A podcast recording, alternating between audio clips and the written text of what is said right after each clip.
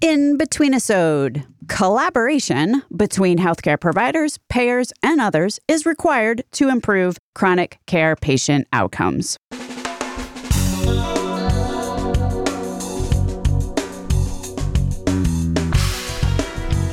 American healthcare entrepreneurs and executives you want to know.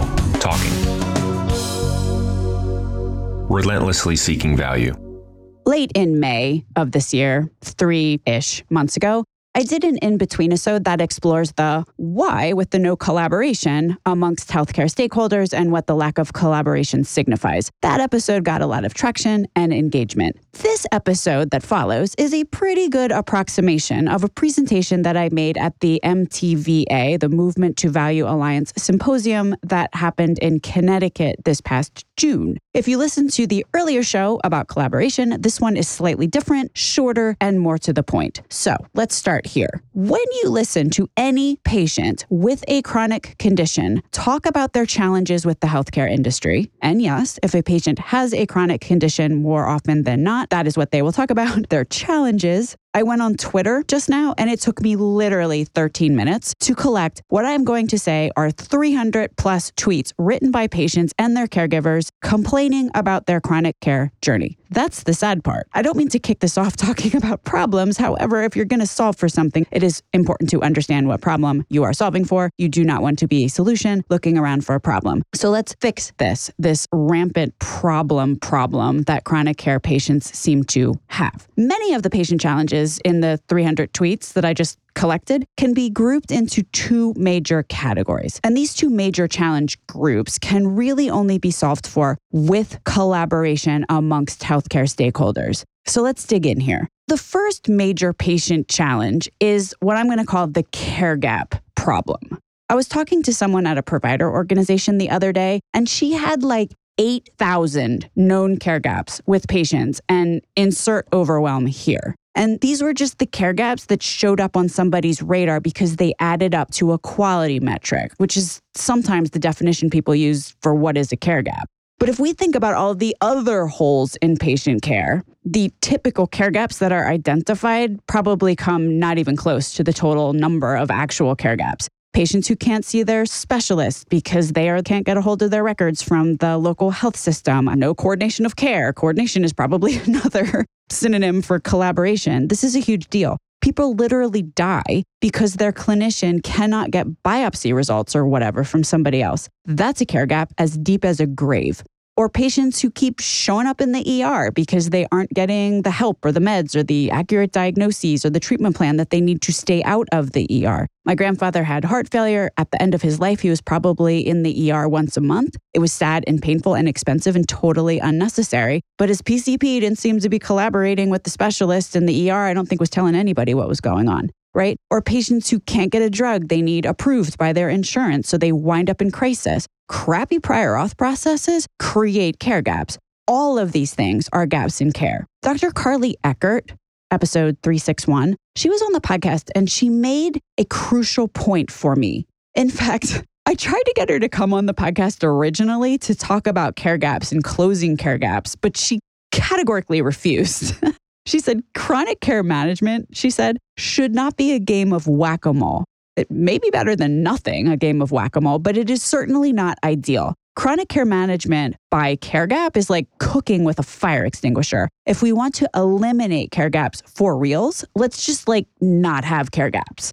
So, how do you go about not having care gaps then? The goal should be to craft a non fragmented patient journey. So, let's figure out what a great care journey looks like ahead of time and then try to keep the patient on it that is the best way to eliminate care gaps proactively. You don't have them. So immediately, because I am a person of action, I went into my filing cabinet and I actually found an example of a patient journey map amongst my papers that I had worked on years ago. You have probably seen one of these and may have some of your own patient journey maps tucked away in a binder in your office somewhere. Most people have them there are a few things that they all have in common, irrespective of the disease state or the organization or anything. The things that they have in common are number one, they are complicated flowcharts with a lot going on, besides just being complicated. The other thing that patient journey maps all have in common is that there are multiple parties mentioned with roles in that patient journey. You're going to have a PCP, a specialist or two, a hospital, a payer, a pharma company, more than likely, a PBM maybe, maybe a community organization. Here's a quote that kind of sums that up from Dr. William Bestermann Improving chronic disease management is an enormous problem that requires multiple stakeholders coming together to combine new science, new systems, new payment models into a comprehensive solution. No one person or organization can make progress that matters. The problem is too big. Is this obvious? I think it's pretty obvious. But yet, collaboration in general at the organizational level is less than common with uncommon exceptions, you not only don't have multiple providers working together, but heaven forbid you have payers and providers or other entities working together. But just taking this back to the thrust of this conversation, the first major patient challenge can only be solved for with collaboration to create a non fragmented patient journey, which reduces care gaps by avoiding care gaps in the first place. So, collaboration is a rate critical for a non fragmented patient journey to eliminate care gaps that patients have big issues with. So now let's move on to the second big problem category that chronic care patients were tweeting about in those tweets that I collected. They can't afford their care. This crisis of affordability is a huge patient challenge that it's not the only thing, but we can't solve for it without being collaborative, without having collaborative relationships along the patient journey.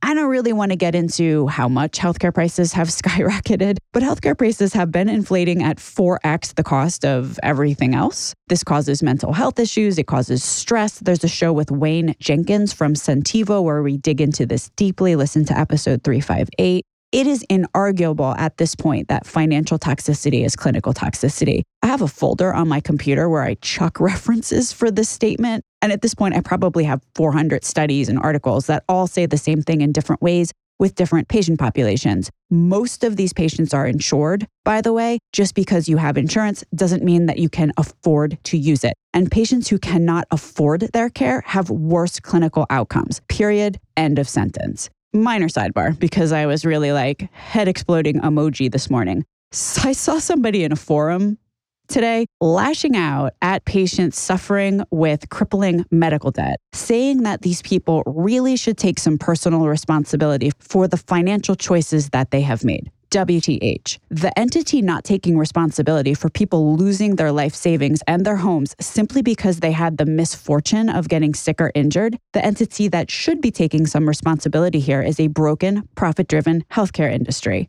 Let me just add some fidelity to what I mean when I say the healthcare industry, which really should take some responsibility here for the financial toxicity that they themselves are creating. Consider that a lot of medical debt is of a balance bill nature, and the people being pursued generally signed a contract which they did not understand the consequences of because most of them had, in air quotes, insurance, and they certainly weren't given a quote up front so that they could make a rational economic choice. So let's add some fidelity. How do we make healthcare more affordable, or how do we make the charges not a complete surprise at a minimum? How do we do that? Lots of ways, big and small are required, but let's talk about one of them. Navigate patients to high quality providers charging a fair price. Navigate patients to providers who do not do low value things and who have practice patterns that are aligned with evidence based medicine, i.e., get employers and providers to direct contract, especially in non FFS ways, especially as it relates to primary care,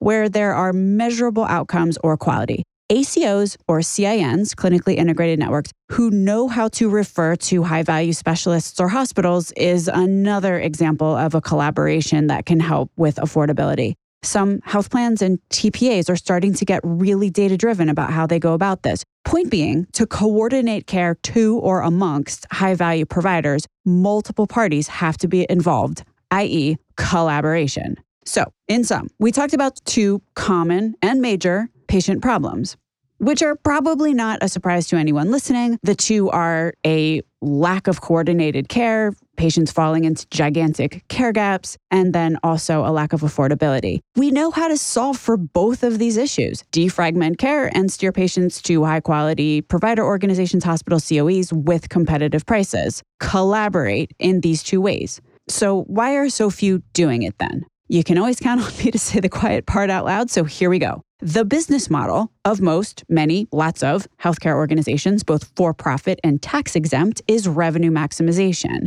As Kevin Schulman said on the podcast 366, it's not A or B. We have a dysfunctional healthcare benefit system in this country. But nonetheless, if we want to identify a root cause for why with the no interoperability, why with the info blocking to prevent network leakage, why with the no collaboration, it's not a technical problem at its core. It's not a HIPAA concern really at its core. It's a business case problem. And I don't say this as any sort of castigation. I say this because it's actionable information. Tiptoeing around the thing that we all know just clutters our ability to come up with a solution that is actually going to work really understanding a pretty big root cause behind why needed collaborations don't happen is necessary. This level of introspection is required for those who are mission driven to find others who are similarly mission driven to get a collaboration over the line.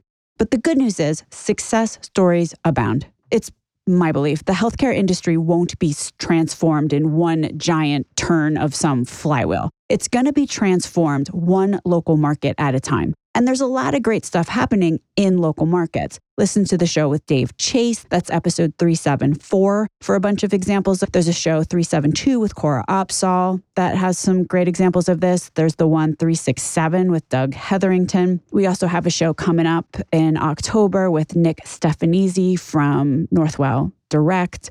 All of these great examples are stakeholders harnessing the power of collaboration to defragment patient journeys and get patients into high value care settings so that the overall cost of care is in range for employers, taxpayers, patients, and American families.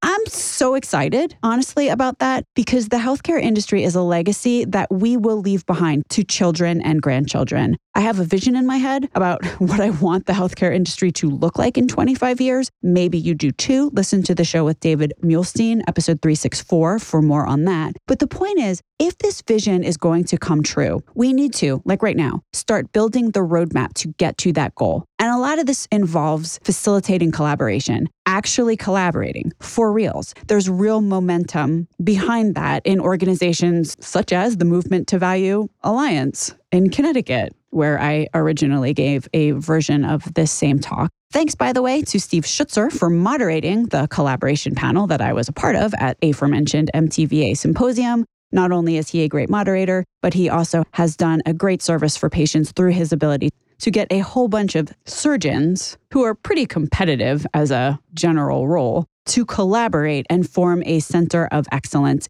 My name is Stacey Richter. This podcast is sponsored by Aventria Health Group. Links to everything discussed on the program today can be found at relentlesshealthvalue.com. If you visit the website, relentlesshealthvalue.com, you will also find a complete listing of all of the shows that we have published thus far with leading entrepreneurs and executives in the healthcare space today. Another cool feature is, you know, you can subscribe to the show so that every week the episode is automatically sent to you. So you don't have to remember to go to the website to download it. Thanks so much for listening.